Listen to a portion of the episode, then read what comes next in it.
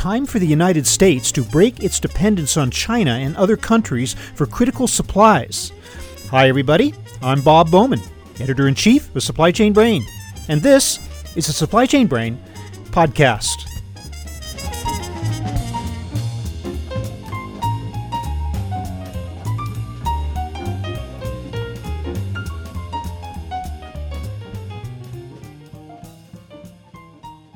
If nothing else, the coronavirus pandemic has taught us the danger of relying on other countries, especially China, for essential items such as medical equipment.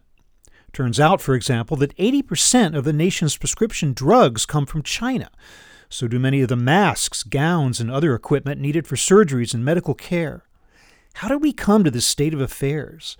We get an explanation today from Greg Kozera, Director of Marketing with Shale Crescent USA. He believes the pandemic is a wake up call about this country's lack of a critical domestic manufacturing base. And he draws a direct line between that issue and the dramatic turnaround over the last five years in the role of the United States as a provider of natural gas to the world.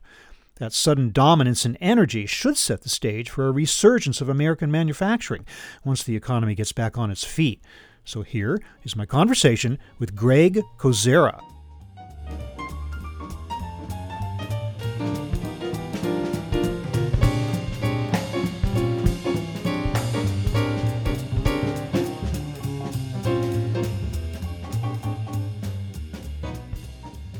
Greg Kozera, welcome to the show. Good to be with you, Bob. Especially in light of the coronavirus pandemic, but I have a feeling you probably were saying this even before.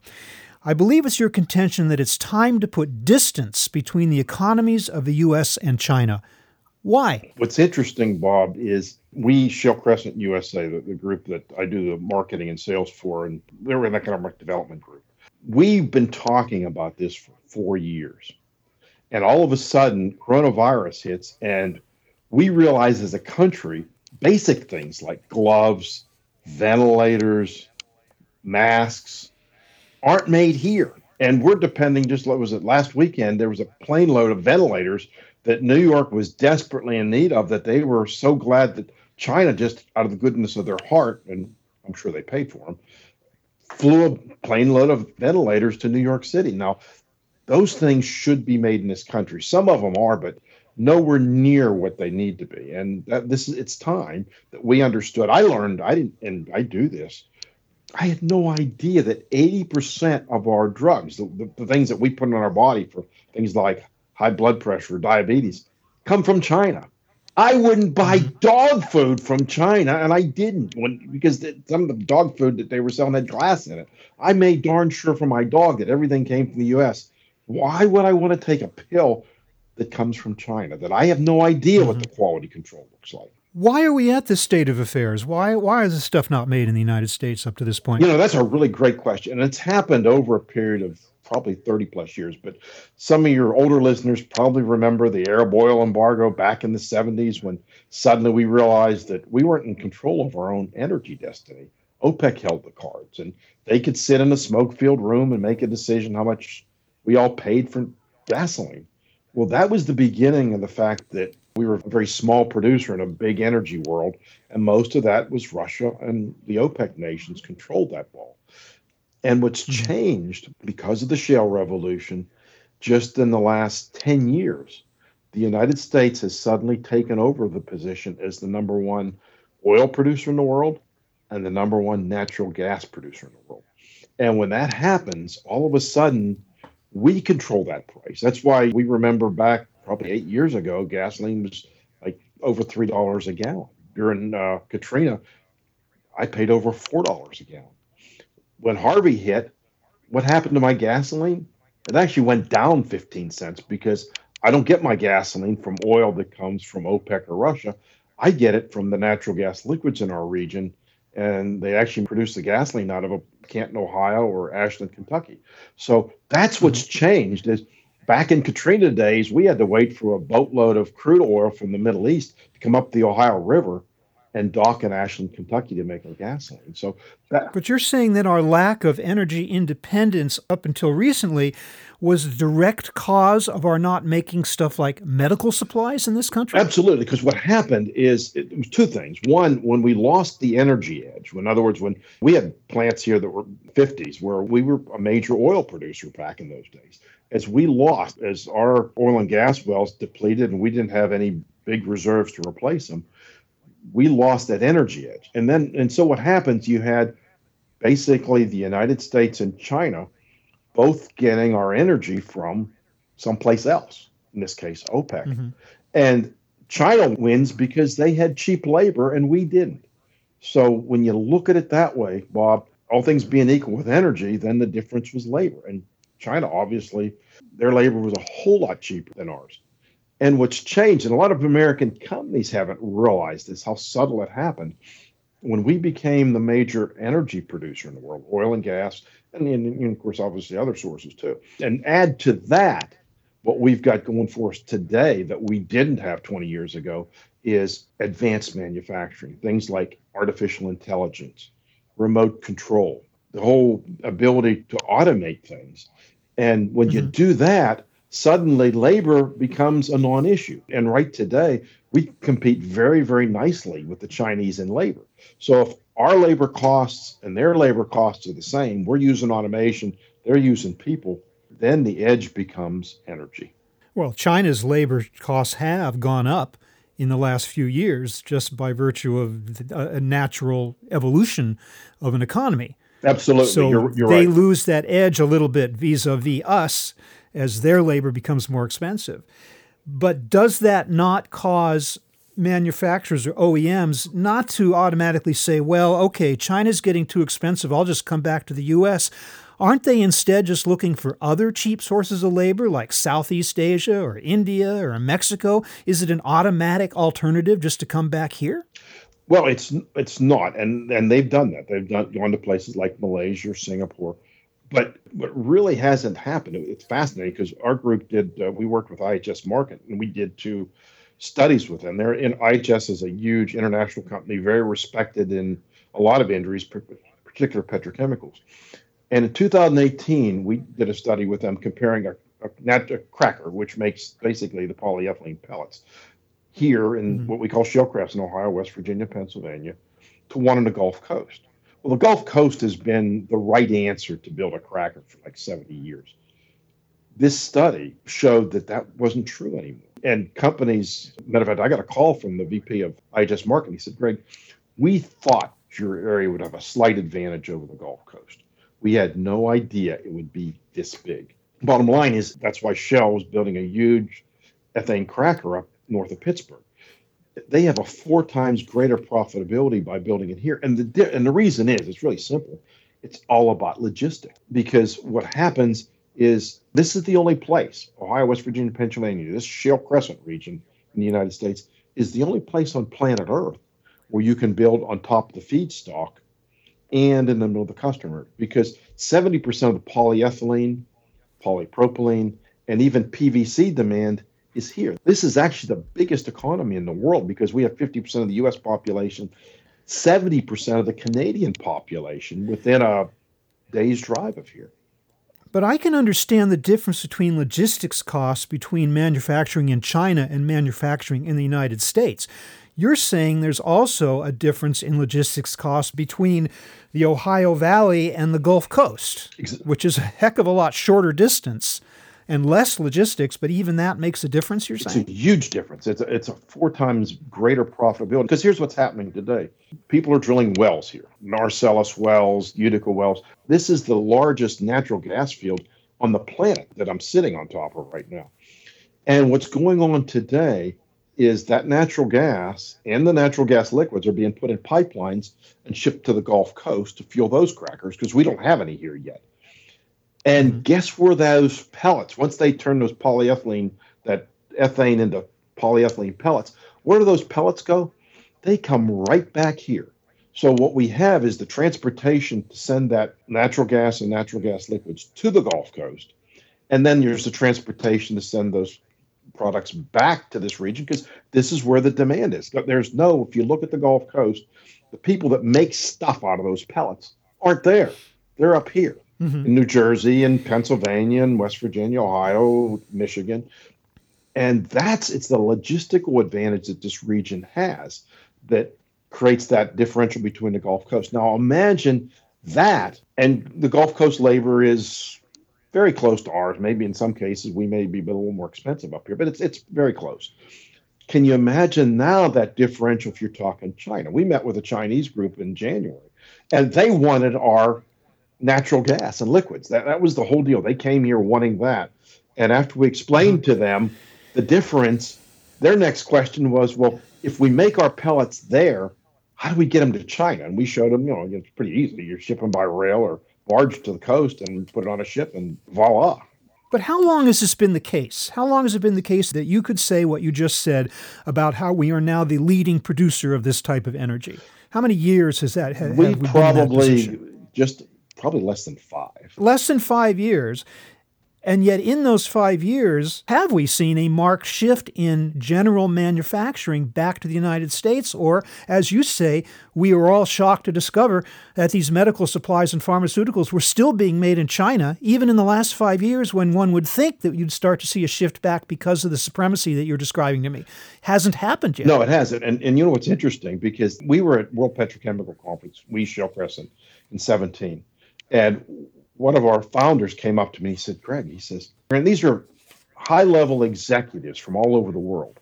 And he came up to me and Jerry said, Greg, they have no idea where their gas is coming from because they knew that North America was a huge natural gas producer and natural gas liquids producer. What they didn't know is where in North America that's coming from. And here's something that's really important for your listeners because this now whole natural gas revolution, which changed the world, is in the last five years. 85% of the new natural gas production in the United States is coming from this region, Shale Crescent, USA, not Texas and not places out in the Dakotas. What's that doing to prices? What's oh, it doing to the price of natural gas? For, for for people that are buying gas, it's it's huge. It's great. It's, the people who are producing it, it's devastating. Is it I mean, are, is it getting to the point where the price is so low? First of all, creating a possible glut on the market. It's already there. And secondly, is glut, okay. So you got a glut on the, the market. Here. Is it getting less profitable to mine the stuff in the first place? Is it hurting the producers to the point where the price point is so low that it doesn't even make sense to keep producing above a certain level? That is, you're exactly right. That's exactly where we are. And really, all you have to do, if anybody doubts it, look at the stock of companies like EQT, Antero Resources, Range Resources are just three. Go and look at where they were to where they are now. And you don't want to own any of those companies. You, let's put it this way you might want to own them now. You sure didn't a few years ago because you've watched your money basically go away. And that's exactly mm-hmm. what's happened. And the whole glut, I don't think the producers realized what they what had happened because for years in this region, all those companies I named could produce as much natural gas as they wanted. Go back eight, ten years. They could produce as much natural gas as they wanted, and it didn't matter. They couldn't impact the price. What they didn't even realize is the more natural gas they produced, the more they drove the price down. I mean, it really was just a couple years ago when they suddenly realized that, oh my God, we are the market. And that was kind of an aha moment. We're seeing a parallel development in, in oil, are we not? Same thing. yes, exactly. And in fact, just this week, we heard of an attempt by the United States, Russia, the Saudis, and OPEC to agree to curtail oil production in order to get the price up. And is is there equivalent kind of efforts in the natural gas side, or is that not possible given the fundamentals of that particular material? The, the challenge there is we have antitrust laws. So what you can't have first, there's a, there's a whole lot of natural gas producers. So you can't even get them into a room. But secondly, we're such a diverse economy when it comes to oil and natural gas that we can't legally do it. And logically, it just doesn't happen where you can't get a bunch of producers together and say, let's all cut back and we'll raise the price. It doesn't work.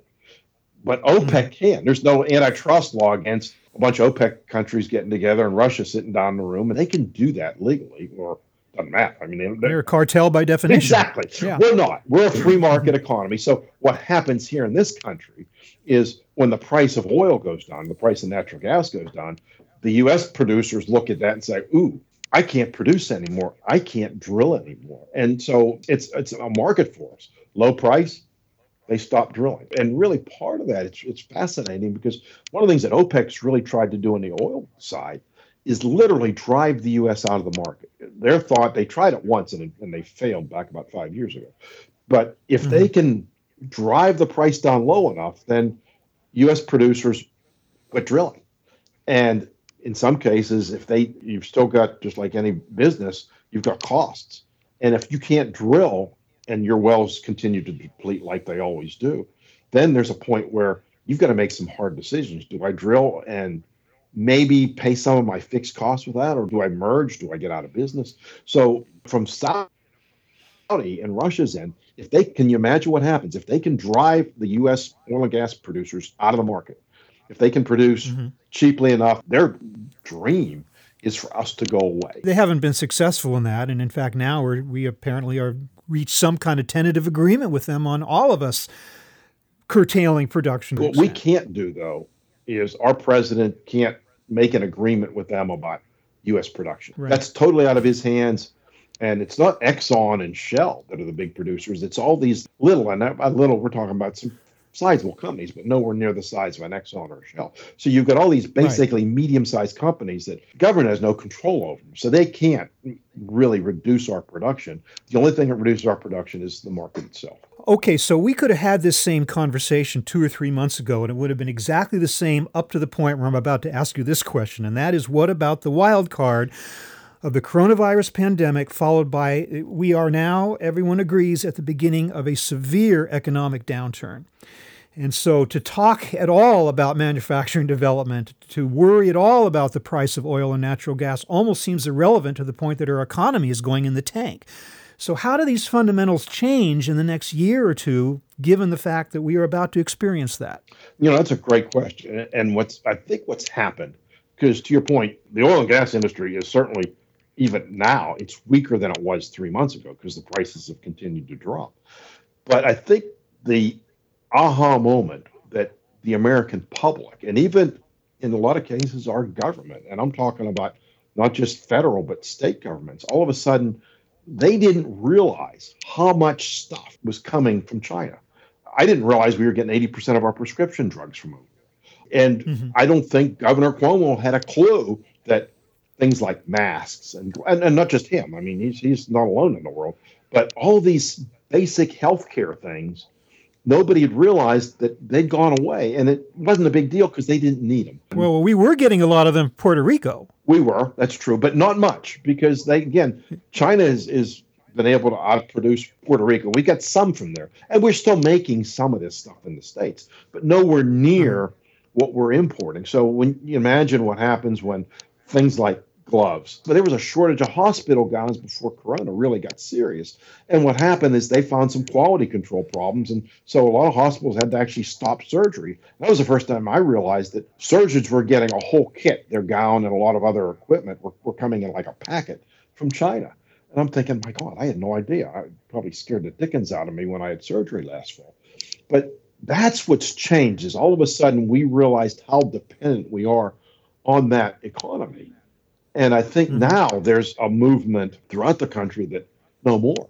I mean, we don't know how long this is going to last, but we also don't know. There'll be another virus. There, there seems like every five or six years something happens. Do you think it's a larger philosophical revolution to the point it's not just about we can't depend on China so much anymore?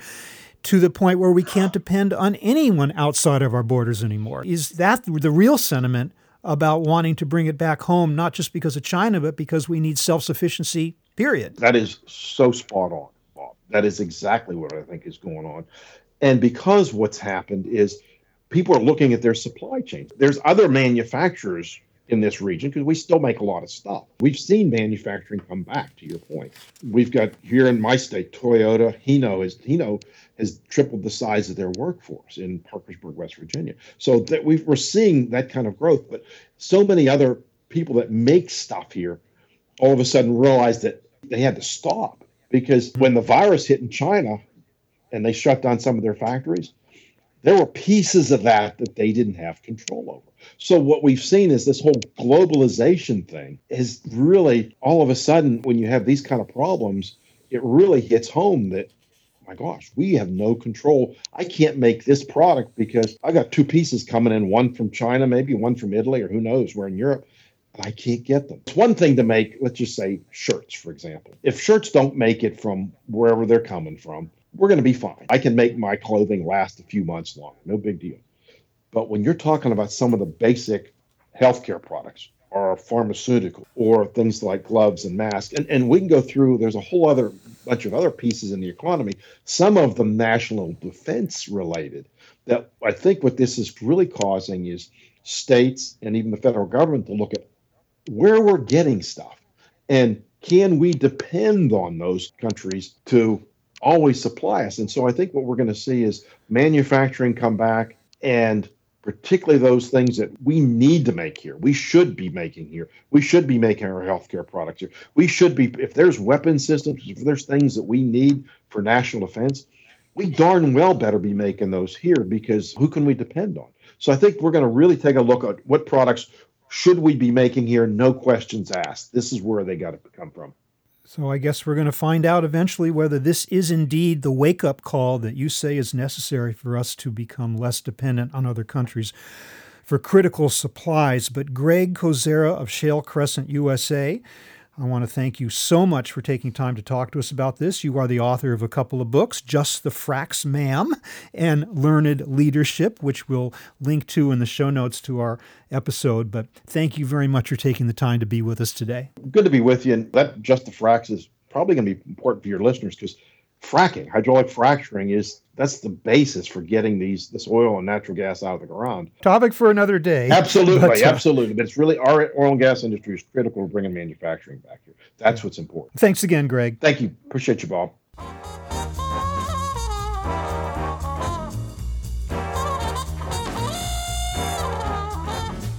That was my conversation with Greg Kozera of Shale Crescent USA, talking about the need for a resurgence of U.S. manufacturing. We're online at www.supplychainbrain.com, where we post a new episode of this podcast for streaming or downloading every Friday. You can also read my Think Tank blog, watch thousands of videos, and access all of our other content, including the digital edition of our magazine. Look for us on Facebook and LinkedIn, and follow us on Twitter at SCBrain. You can also download or subscribe to the podcast on Apple Podcasts. Got any comments or suggestions on this or any episode? Email me at rbowman at supplychainbrain.com. Stay well and see you next time.